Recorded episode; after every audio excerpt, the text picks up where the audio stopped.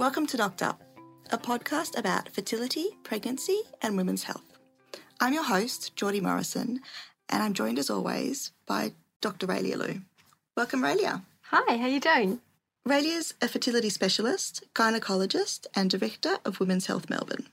Before we begin today's show, we have a favour to ask. If you're a fan of Knocked Up, please rate us five stars and leave a review on iTunes. It really helps other listeners find the show and the resources we offer. We're also planning an advice episode where Raelia will answer your questions. So email us at podcast at womenshealthmelbourne.com.au and don't worry, we'll keep all queries anonymous. Now, today's episode. We're doing, we're doing, it'll probably be a little bit of a mini episode today Yep. um, to answer a question about Klinefelter syndrome. And this was, in fact, an audience question. It was. Yeah. So, what is Klinefelter's? Look, Klinefelter syndrome is one of the most common genetic syndromes that can be found more often in men who suffer infertility. So, this is about men's fertility. It is. Uh, it's a specific syndrome that happens when a man is himself an embryo. When egg and sperm meet, instead of having the normal number of chromosomes, and I suppose we have to talk about what is a chromosome. Yes. But um, chromosomes are, I, I tend to describe them to patients like the volumes of the DNA encyclopedia. Each chromosome is a structure in our cells that carries genes. And, you know, from the crossword that, you know, I do every weekend in the paper, there's a common clue that says the gene is the answer. Um, the gene is the unit of inheritance. So a gene is like a little explanation of what to do to make a certain protein. And the expression of proteins is part of um, how we function as as a being, as a as an animal, as a human. Um, and plants have chromosomes also. So basically, we have in our DNA library 22 pairs of what are called autosomes. So they're the chromosomes numbered 1 to 22. And then we also have a pair of sex chromosomes Yes. and it becomes quite complicated. But in general, a biological female has two X chromosomes, a biological male has an X chromosome and a Y chromosome. And most people only have two sex chromosomes. But people with Klinefelter syndrome, and they're always male, have two X chromosomes and a Y chromosome. It'll be a male. He won't know that he has Klinefelter syndrome when he's born. Um, he'll probably have no idea for most of his adult life because it's quite a uh, subtle syndrome most of the time. There are some, t- and like every genetic syndrome, there's a possibility of the syndrome expressing itself differently in one person or another. So some men with Klinefelter syndrome have symptoms that make it more obvious to others that they have this Yeah. issue. I was going to ask if if it has symptoms. I've met many patients with Klinefelter syndrome over my career, and you would never know they had Klinefelter syndrome to look at them. Um, you know, so some things are described in textbooks that are associated with Klinefelter syndrome, like having a long arm span, for example, Ah, right. having uh, what's called gynecomastia, so more prominent breast tissue. Um, having what's called hypogonadism, so having a low testosterone can be the case. In some Klinefelter syndrome patients, there's been an association with a lower intellectual function or learning disability. But you know, I've met men with Klinefelter syndrome who are professionals, who have you know been to university, who are you know very clever, functioning very highly in the world. So it's it's really not so nothing that you typically associate with Klinefelters, should you think of anything typical, Yeah. don't always express. now. Men with Klinefelter syndrome have very small testes, Okay. but they have a normal scrotum. Right. So, you, So- so they'd never know. Again, they may never know, and and also, know, what's small? And also, you know, most of the time I would say maybe things are more open now, but I would say most men haven't gone around comparing their testes size with other men. No. So they may not ever have realized there was any issue. Mm. And generally, they go through an, a normal puberty and tend to have a normal sexual function. So they really may not know that this is a concern until they try and have a baby. Now, one thing that is common with Klinefelter syndrome, and just to point out, this is actually quite a common condition. It affects one in 600 men. Oh, so it's really common. It's pretty common. So hmm. basically, if you think of a school, most schools have more than 600 students. There's probably someone with Klinefelter syndrome in a big school, for Yes. example. So it's not a, an uncommon thing. Most men with Klinefelter syndrome, when they ejaculate in their semen, have no sperm present. And um, Uh huh. they, they have a genetic cause of what we call a failure of spermatogenesis, of making Sperm. How do, what is sp- a fa- failure of making sperm? Well, basically, we have about 15,000 genes. So, going back to our chromosomes library. hmm that um, are involved in the function of making sperm. And we really don't know much more about it in this point of medical knowledge, but we know men with Klinefelter syndrome, for some reason, the fact that they have that extra X chromosome means that they stop making sperm too early, their testes burn out. Right. And most men with Klinefelter syndrome, when they do a semen analysis, so their partner's having trouble getting pregnant, they go to the doctor, they do a semen analysis, they find out that there is a situation called azoospermia, which means no sperm. And, um, you know, I, I actually do a tutorial on azoospermia for the students that I teach at the University of Melbourne, because that's one of the things that I do as a clinical senior lecturer. And one thing I always say to students, medical students who I'm teaching about azoospermia, is that it's a diagnosis that is quite shocking for a male to receive. Yes, it would be. And generally, if I have to give that diagnosis, and this is a common scenario to doctors in all fields who have to break bad news to patients, usually that piece of information is the last piece of information that that patient will take in for the conversation because even though I need to talk to them about other things like Klinefelter syndrome is by no means the only cause of azoospermia. There's lots of different causes. But, you know, we've got to look further, we've got to find out what's going on. But really, this is a, a diagnosis that is a shock to the man. He's going to be immediately thinking, Am I ever going to be able to be a father? How will my partner respond? Um, you know, will my relationship survive this? They're thinking the worst possible thing. So I was always say that it's really important whenever we make this kind of diagnosis and disclose it to a patient that we have to be really sensitive and that we have to give the patient time and support to digest the information because it's it's really confronting. So, how's it diagnosed?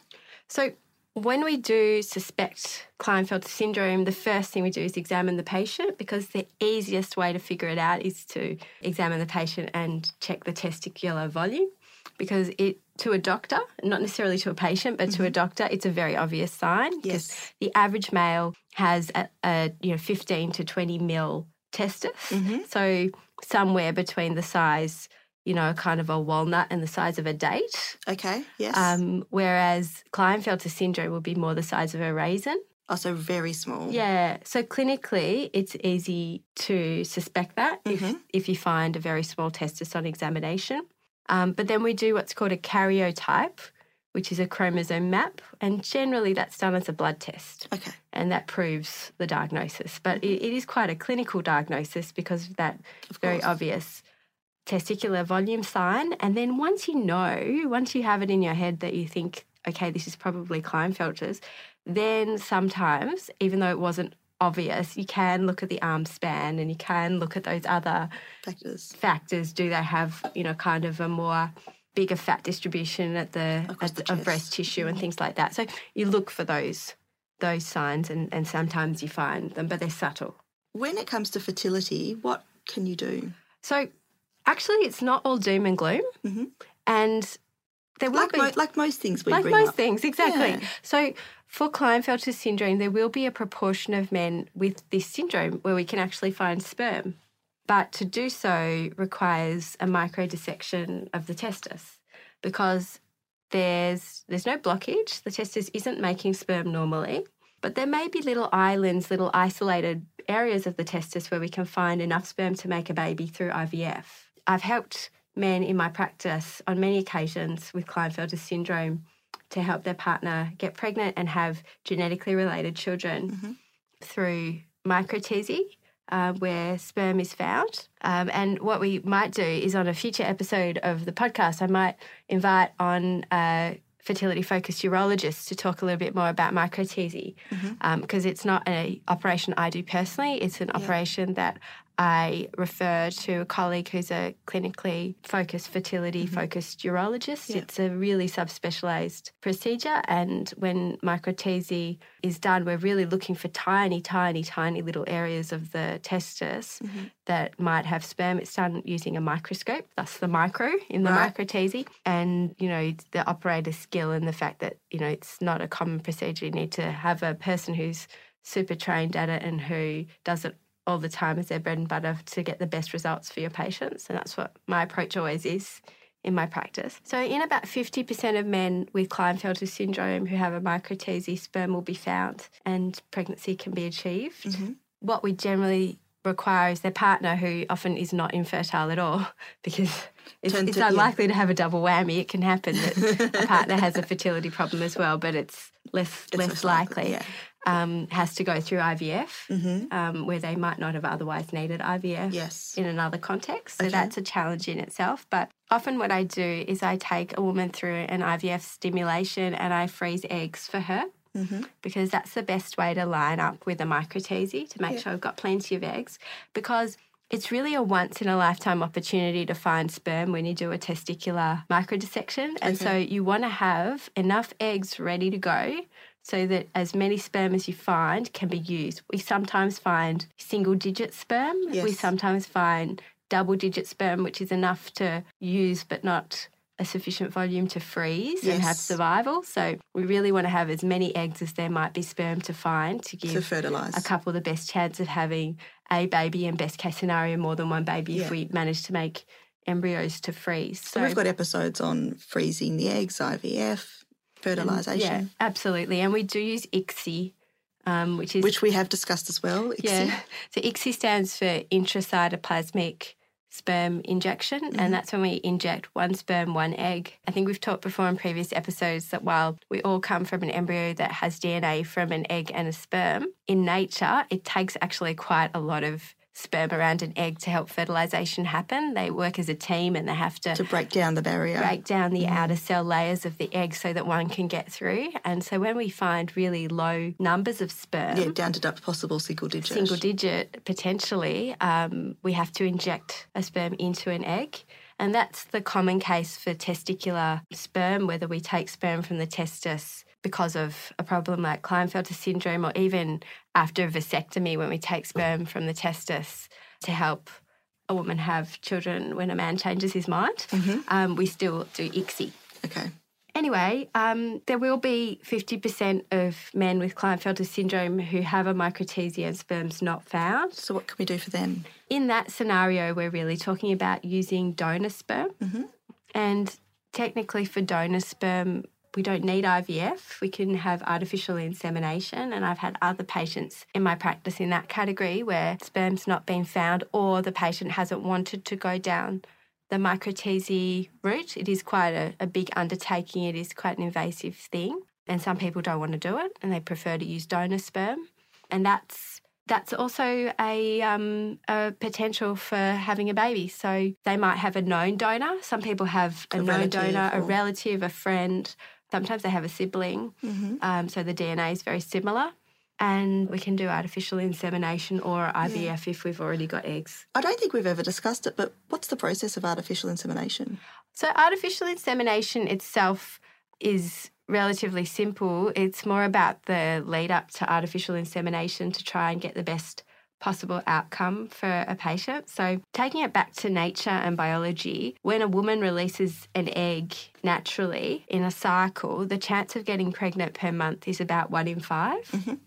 And so, if we don't alter the cycle at all, that will be the chance, best case scenario, of getting pregnant with artificial insemination. What we do in general, but not always, because it always increases the risk a little bit of having a multiple pregnancy. But just remembering that not every egg can be a baby. And so mm-hmm. sometimes we flirt with this risk Yes. is giving the woman a little boost from some fertility drugs to aim for having more than one egg, often mm-hmm. just aiming for one extra egg Yeah. in the cycle. And, and that does boost the chance a little bit more than in a completely natural mm-hmm. cycle. So that would also boost the chance of twins. It does. Um, it does increase the chance of twins modestly, but because not every egg can be a baby and not every egg does translate to live birth, we, we take that on board. If there was an absolute reason not to have a twin pregnancy, like for example, if a woman has a uterus that is of an abnormal shape that she was mm-hmm. born with, like a what's called a unicornuate uterus, and has a risk of premature birth just because of the shape of her uterus, it would be probably unwise clinically to put her at additional risk by giving her a twin pregnancy. Yeah.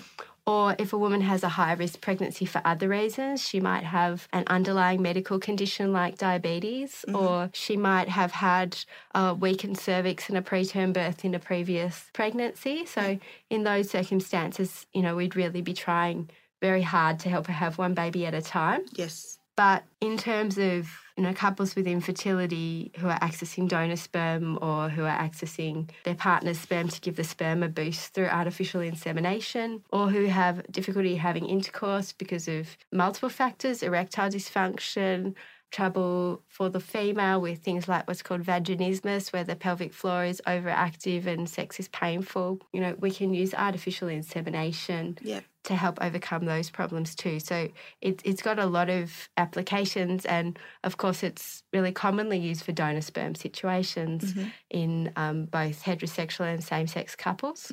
So, what we do is we track ovulation really precisely to really optimize the chance of getting pregnant because unlike sex where you could have you know kind of privately at home multiple times in the month with artificial insemination it tends to be a one time insemination and we do it in the clinic. So we want to do it on the perfect day where, mm-hmm. where you have the best chance of getting pregnant. So we do time that really carefully tracking the cycle with ultrasound and blood tests.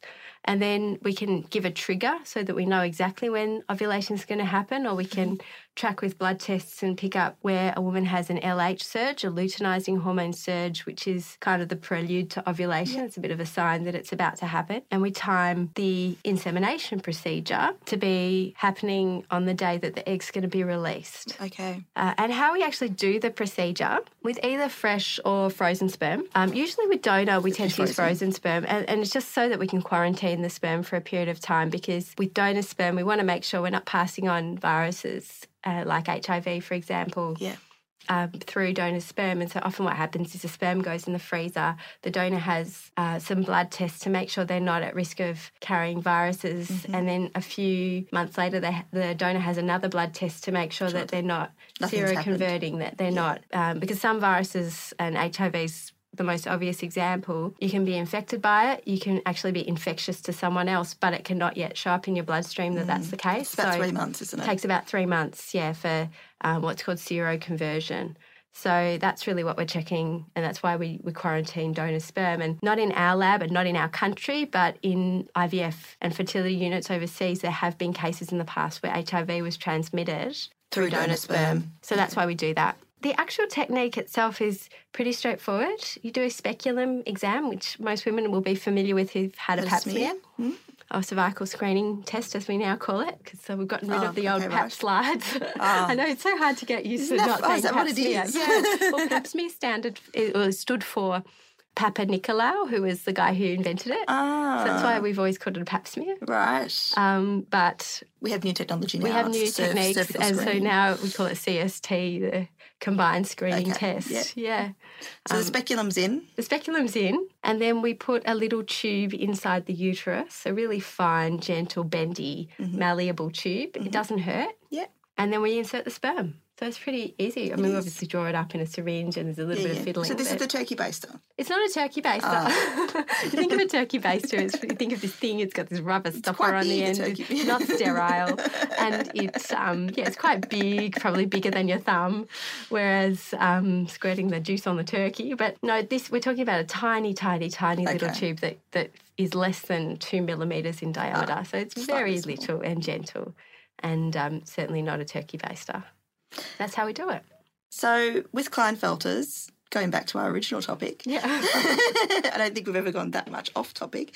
So the options are either to undergo micro to find the sperm, and then if there is no sperm for that, what one in six hundred that no it'd be It'd be One in fifty 1200. percent. It'd be fifty percent of the one in six hundred. so one in twelve hundred who yeah. won't have sperm. Yeah, yeah.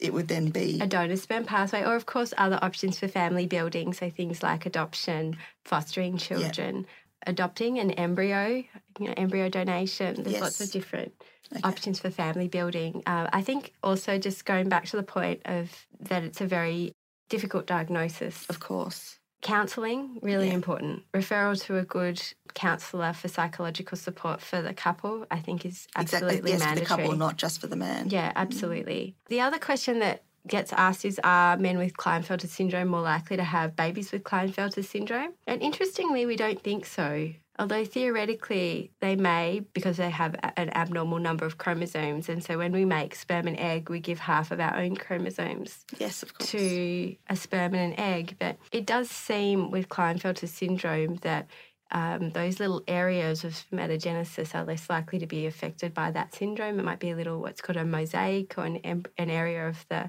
testis where the cells there might have normal chromosomes. And we don't tend to see men with Klinefelter syndrome who conceive through IVF having babies with Klinefelter syndrome, which is really interesting. And we don't really know why that is Mm. but it is very reassuring for couples who are thinking about whether they try with a man's own sperm if it can be found versus donor.